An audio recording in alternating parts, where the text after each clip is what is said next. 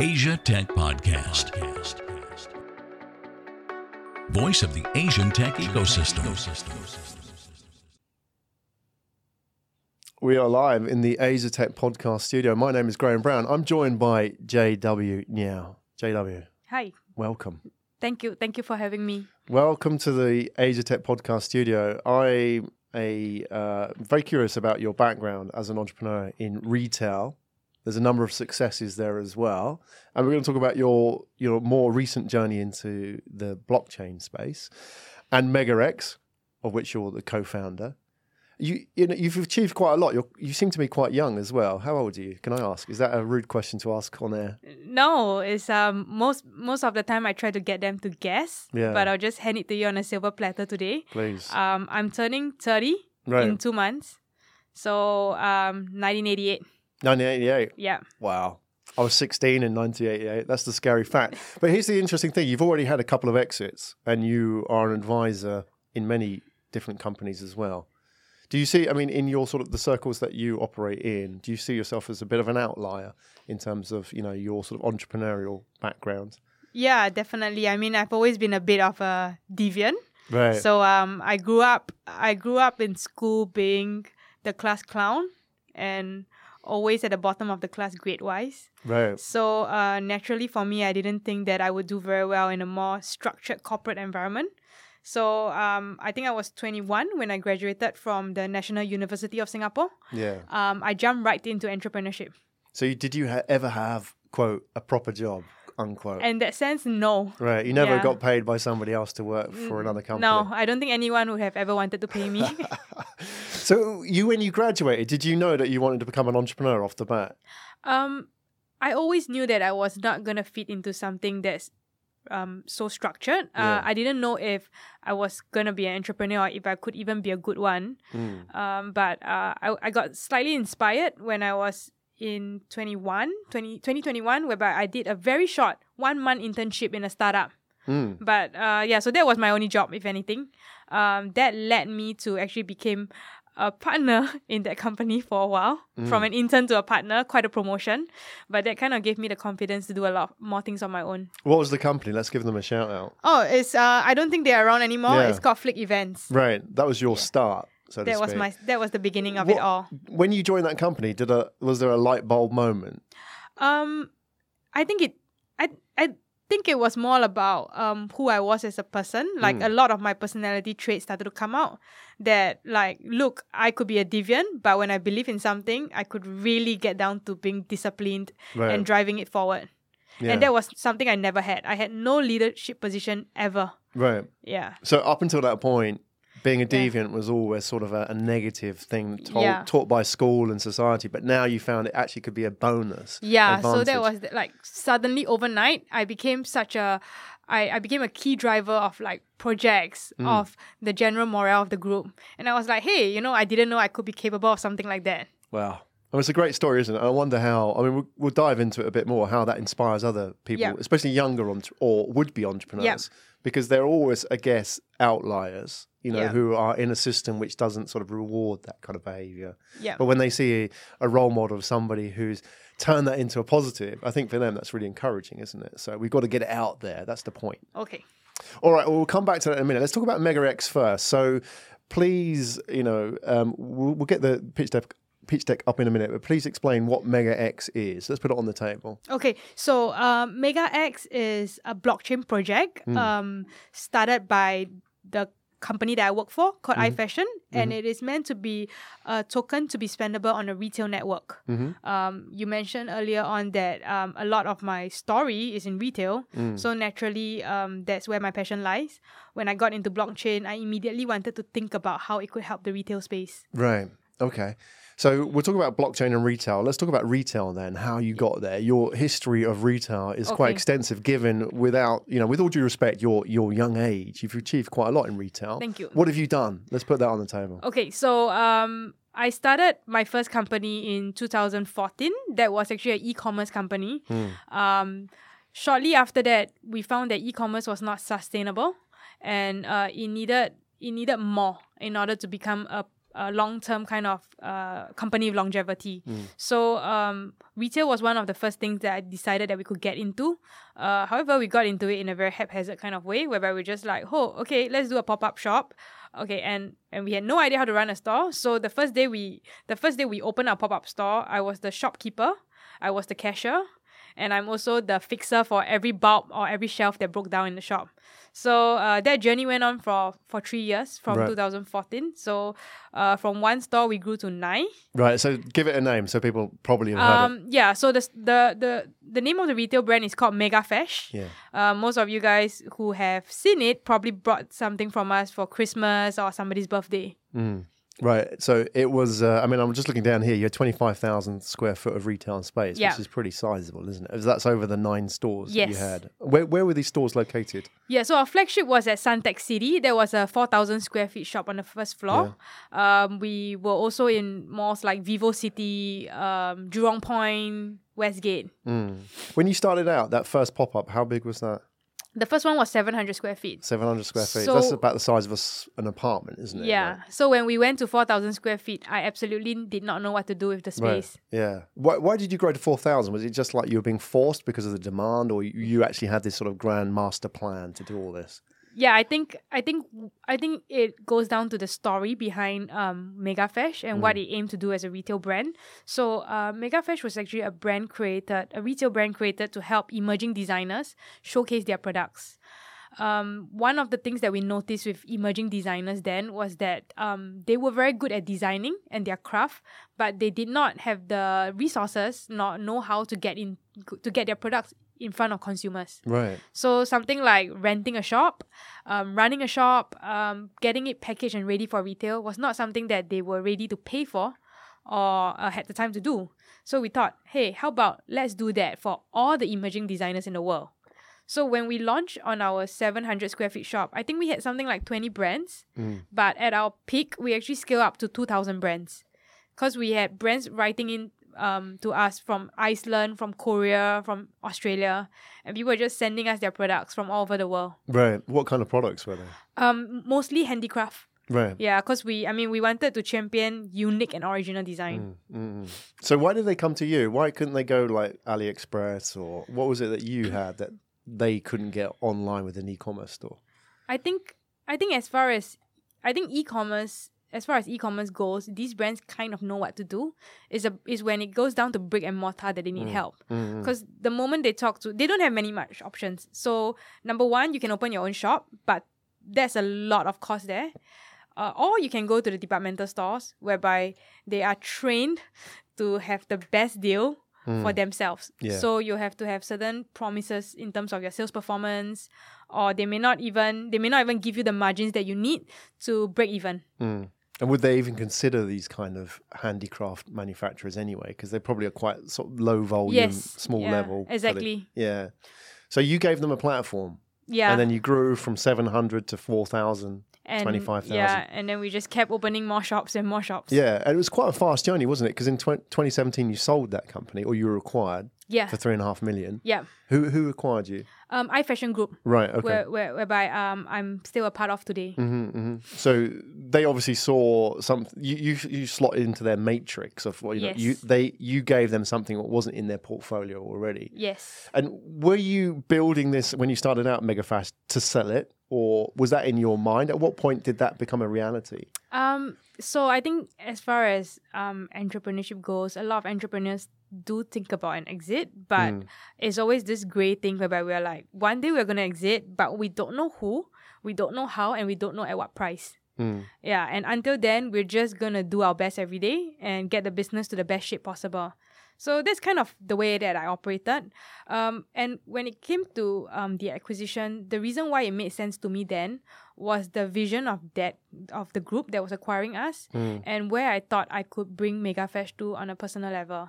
So um, I liked the setup of the group. I liked the other entities that they have acquired, and I saw enough synergy. So I was like, okay, let's do it. Yeah. So they gave you wider distribution and resources. And what was it like? I mean, actually, when you were acquired, did you have to change your role? Was you know, did you take a back seat in that? Because this was in a way like your baby. You grew this thing, right? Yeah. So how was Uh, that for you? yeah, I think M and A is always an interesting topic to discuss. Uh, for myself, I think I had I I think I'm pretty fortunate in the sense that um when they acquired me, they needed me to continue driving the business and they believed in me. So um not only was I given more support, I was also given a role on the group layer whereby I could personally get involved in more businesses. So I thought that was very enriching for me, both um, for my company and my shareholders, Yeah. and myself personally. Yeah, exactly. Because that gives you that gets you to the next level. Yes. Right. Okay. And Yeah. you have gone to the next level as a result of that, right? Really. Yeah. I mean, you've been involved in. I'm just looking through your CV, and it seems silly to even call it a CV. Really. You know, you're not applying for a job anywhere. but just at what you've done since then. Um, you're on a number of different boards of startups and you know uh, everything from tech to retail. Well, how, how have you sort of spent your time since the acquisition? What have you sort of have you consciously gone out and said I'm seeking out projects now, or have Mm. they come to you? How has that worked? Um, I, I think a lot of a lot of times they come to me. Um, simply because of the way we are positioned. So we are quite fortunate to be able to have a lot of access to new concepts in the market, both in retail and in blockchain. And um, when you talk about involvement and how do I spend my time, I think that's the that's that's the most interesting part about entrepreneurship. So there are many levels. So the one of the earlier levels or earlier stages is when actually you're trying to build a business and you're kind of the three in one kind of role. Uh, subsequently, it's about bringing the right people together to play that role, and then and then after that, you get to the next level and the next level. So, um, on a personal level, um, I feel like right now I could easily commit myself to four or five projects, and none of the projects would get hurt. In fact, they benefit. So that's the important part, and that's the difference from myself, say six years ago, whereby I had to be two four seven on one thing. Mm, mm. But now there's a sweet spot, isn't there, where you can be involved, but not involved.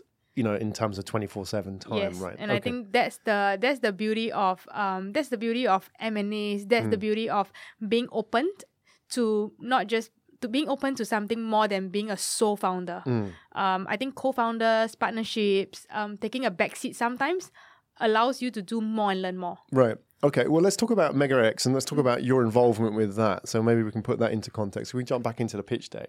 So um, you have a. I mean, let's talk about. We've given it an introduction, but let's go deeper into what the problem is that you're solving, Okay. right? Because you, you've had choice. As you said, a lot of people have approached you. Yeah. You can choose, pick and choose what kind of projects you want to be involved in. Was this a project that came to you, or was this one that you started yourself? Uh, Mega X. Yeah. Yeah, Mega X was something that I started myself. Um, at that time when I started it, I was an early investor in cryptocurrency on a personal level. And I kind of saw blockchain as the next big thing, but it was always this abstract thing while I was in the world of retail. So at some point I said, let's do uh let's do a social experiment of sorts. Let's try to bridge it. And Mega X was kind of that working idea then. Obviously, right now it ended up having legs and being a project on its own. Right. But th- that was how, how it started. So you had you you had investments in crypto.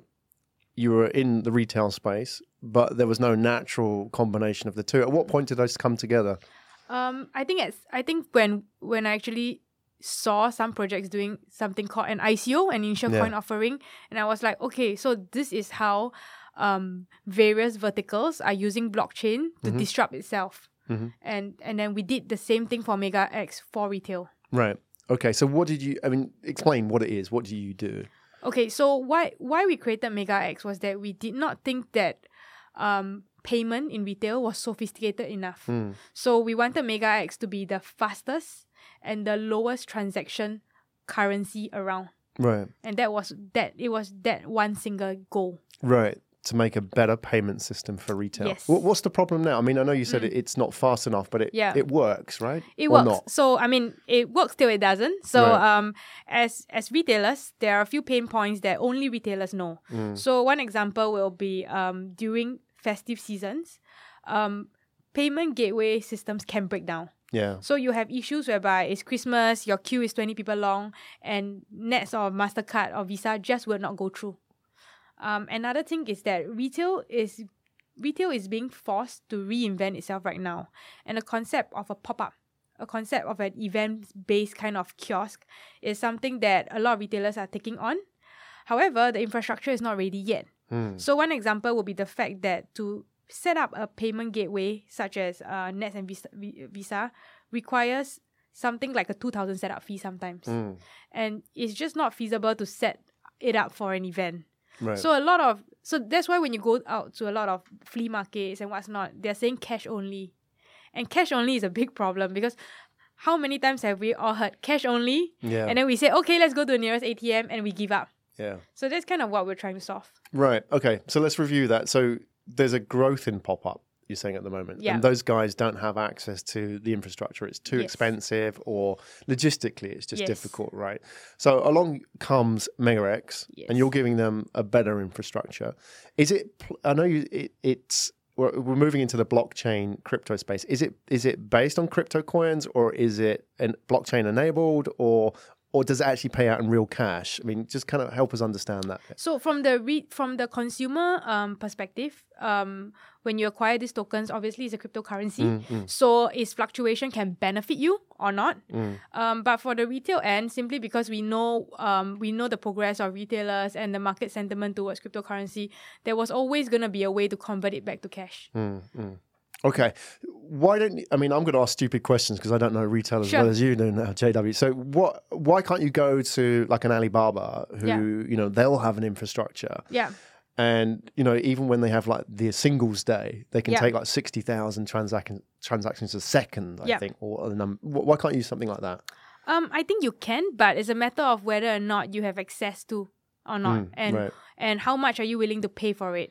So even for an e-commerce shop, um, you could actually have your own payment gateway, Hmm. whereby you have your own certification done. You are allowed to collect credit card information, um, subject to the fact that you are able to comply with MAS um, policy as to how you encrypt this information. Mm-hmm.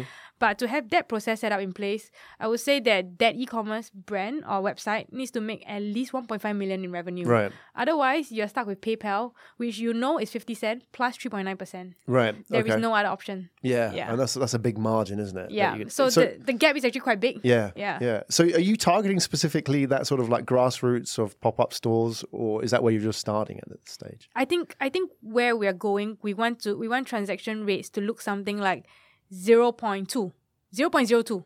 Wow. Yeah, whereby I think as a retailer um, with rather significant revenue, Hmm. um, the best deal we've ever seen on the table is, I think, 1.9%. Right. In traditional credit card. Yeah, terms. with a promised revenue of something like 5 million going Right. through. Okay. Yeah. Right. But yeah. for most people, like you say, it's four, five percent in total, isn't it? Yeah, if you're new to the market and your store is doing something like 500 a day, Hmm. you're paying a lot more. Yeah. But you reckon you can get that down to 0.02? Um, or- yes, using using blockchain, Yeah. definitely. Right. So that would then would it convert into crypto and then convert back into cash?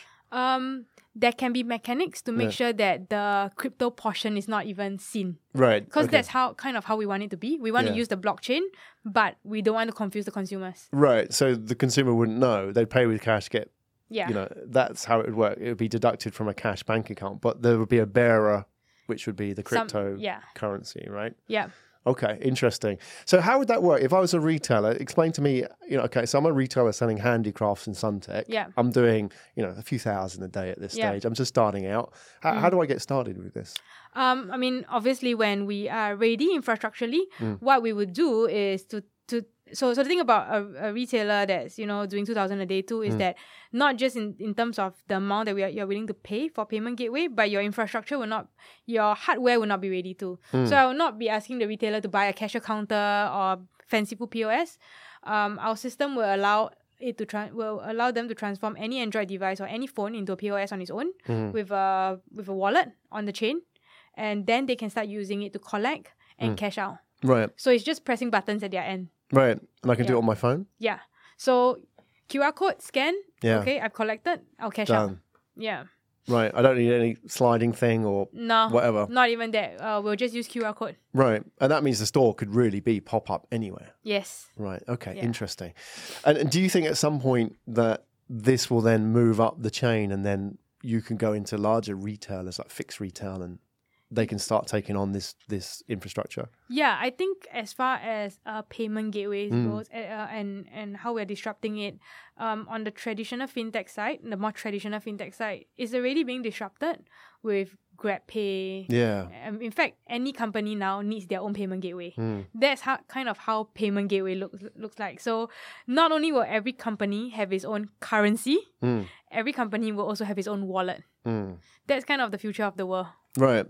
But let's say I was a, a Visa, for example. Yeah. I could say, well, actually, it's easier for me to acquire these guys than build my own, right?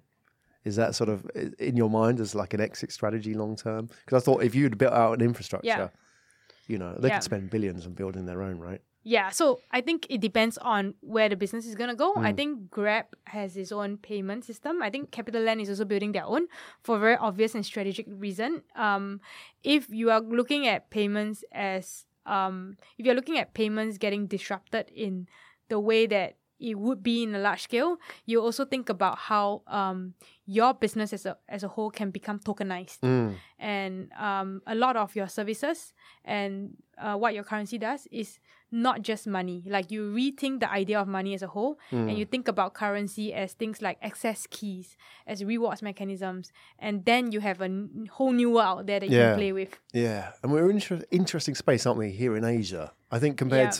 to, I mean, I'm from the West, obviously originally. I think here in Asia we're a bit more advanced in these systems, maybe because there's less of a legacy, to be honest. But you know, look at what's happening in China, for example, with Yeah. We WeChat, WePay, and so on. Yeah. Alipay, and we have here Grab, and you know they're inventing their own payment system and so on. So it's a very interesting space. I think people looking from the outside Mm. of Asia are surprised how advanced we're going. Yeah, I think In the es- payment space. especially China. I, Mm. I I was there quite recently. Very forward looking.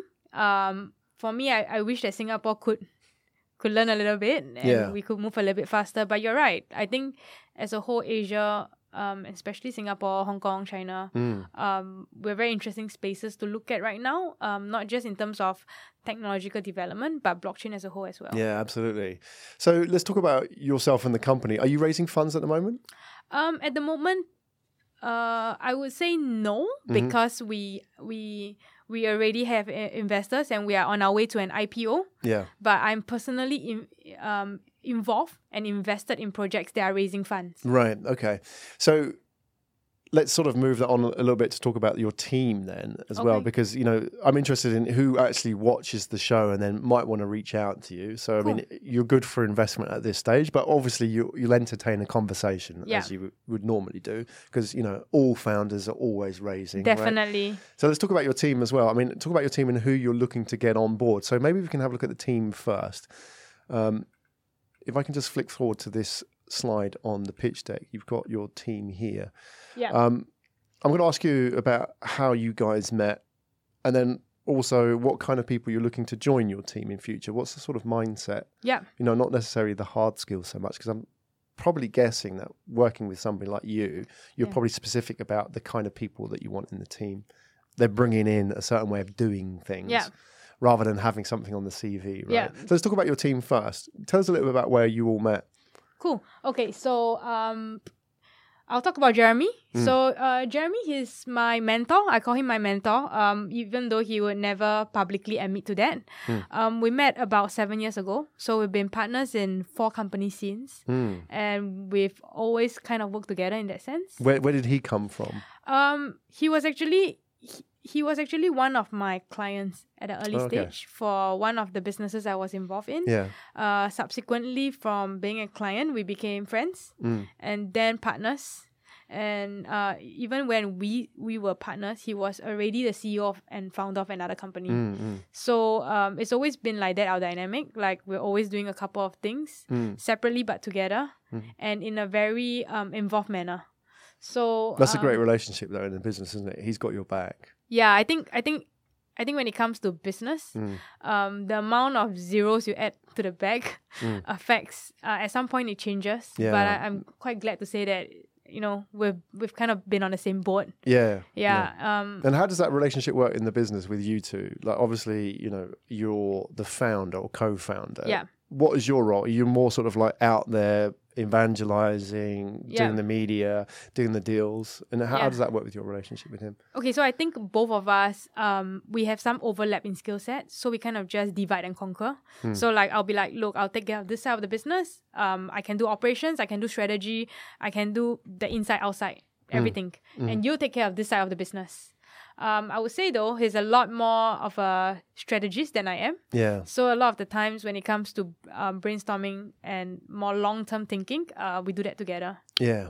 Okay. Good. And the rest of the team? Um, so the okay, so interesting thing about interesting thing about my team is Yeah. that um, a lot of my guys have been with me for three four years now, Mm. and it's kind of always their first job, and they have no plans on leaving. That's a good sign. so uh, But how, how do you pick them? What What are you looking for when you pick them? Because obviously they didn't come. I mean, if they say it's the first job, yeah. they didn't have 15 years at Google or Facebook, Yeah. right? So Yeah, so I think a lot of the time is about who I am as a person, Mm. and um, I mean, I think I think my story um of, uh, attracts a certain type, Mm. and, and and and very similarly, right? Like not I'm not everybody's type.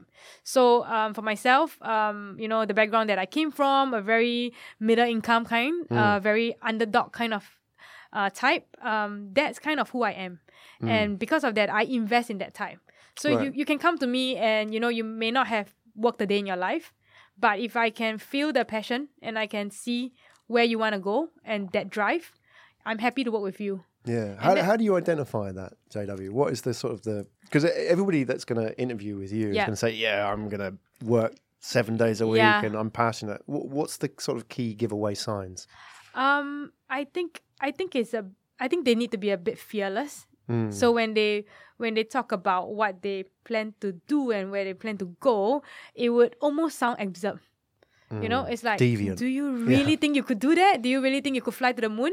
But um, having the courage to be able to verbalize that and make it real and own it and completely own that dream, I think that's something that really um, is, is one of the telltale signs. Mm. Um, the other thing is really in their energy levels. So very um, go getter, a bit of a type A sometimes. You could feel them. You could you could even feel their presence already.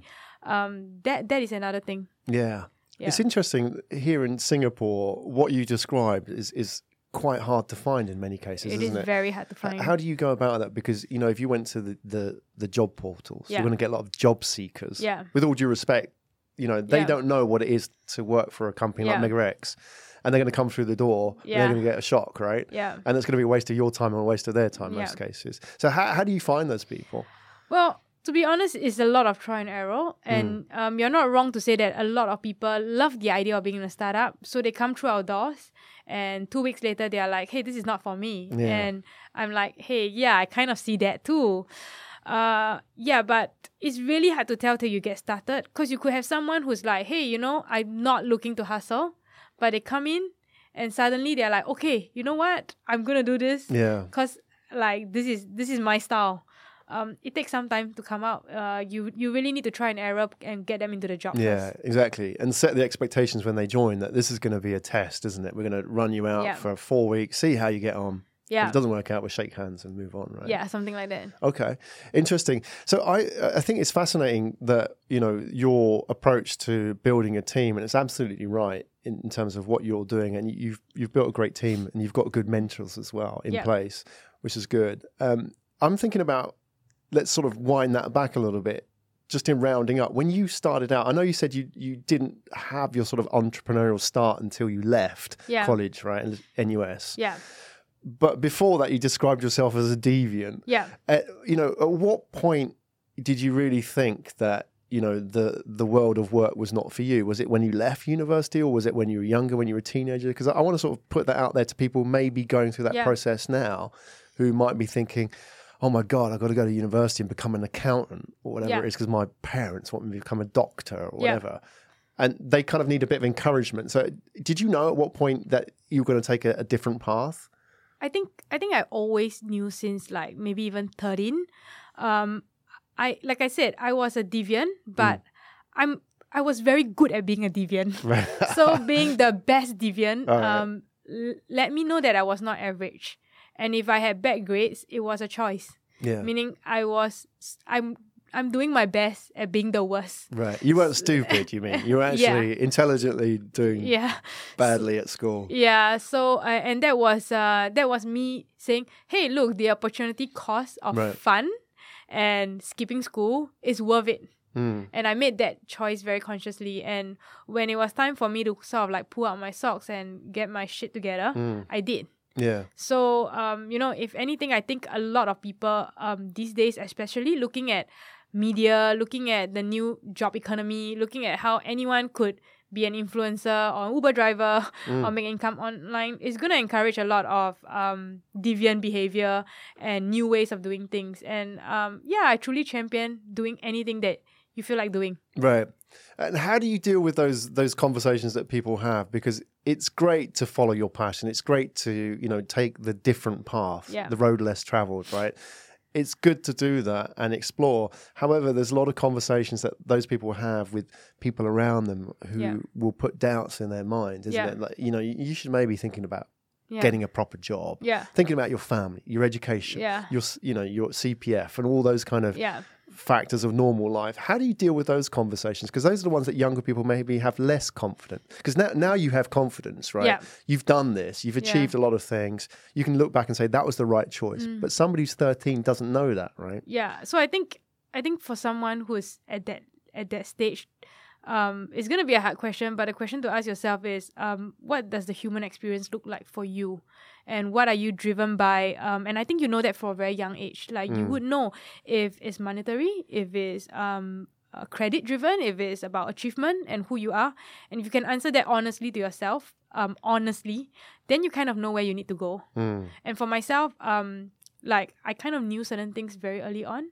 Um, I knew that going into entrepreneurship was a way for me to tell myself that I was not um, a loser, so to speak. And it was never about the money or um, how big I could grow or could I ever build an empire. Um, I came from a I came from a world whereby I'm used to people telling me no that I can't do it. Um, in school, um, for a long time, I was told that I probably could not graduate. Mm. And then um, because I was from a very middle class background, um, when I started fundraising, I had absolutely no connections to start with. So my default answer was always no. And because the world was the external environment was always telling me no, I had to find a yes somehow. Yeah. So that was kind of my inner drive. Wow. Fantastic. JW Yeah. Ngeow, everybody, co founder of MegaX. Thank you so much for coming and sharing your journey with us and sharing some Thank you for having me. Yeah, it's been great and inspiring as well. You know, I, I think so. your your story is a great story because you know I think the challenge that we have, JW, is that you know in the media there's a lot of narratives that are told. There's there's the narratives of success, Yeah. which are you know we've talked about, all you know what the normal world defines Yeah. as success, and then we have the sort of the entrepreneur narrative. But generally, you know, we all know Jack Ma Yeah. And Mark Zuckerberg, but these are like celebrities. Yeah. And there- there's a whole sort of like a middle level of celebrity Yeah. or entrepreneurs that people don't know about Yeah. but have done great things. And I think you know yourself coming in sharing your story is one of those, right? So people can look to that and say, you know, a 13 year old can get inspiration. Actually, it's okay. It's okay to think like this or do like this. It's going to work out fine. Yeah, I mean, um, that's a very big compliment. Um, I, I like to think that I'm a work in progress. But uh, having said that, I think um, being an entrepreneur has taught me a lot. So even if I didn't, even if the path that I took did not turn out the way it did today, um, there was never a point whereby I said, like, I look back, I regret. No, never before. Excellent. And what's the best way people can reach out to you? What's your preferred channel? Um, you can you can reach out to me on LinkedIn. Yeah. Um, otherwise, you can email me at um, Jiawen, which is my name, at megax.io. Excellent. We'll put all the details in the show notes. Jiawen Ngeow, thank you Thank so you. much. Thank you. Excellent. That was awesome. You've been listening to Asia Tech Podcast. Find out more at atp.show.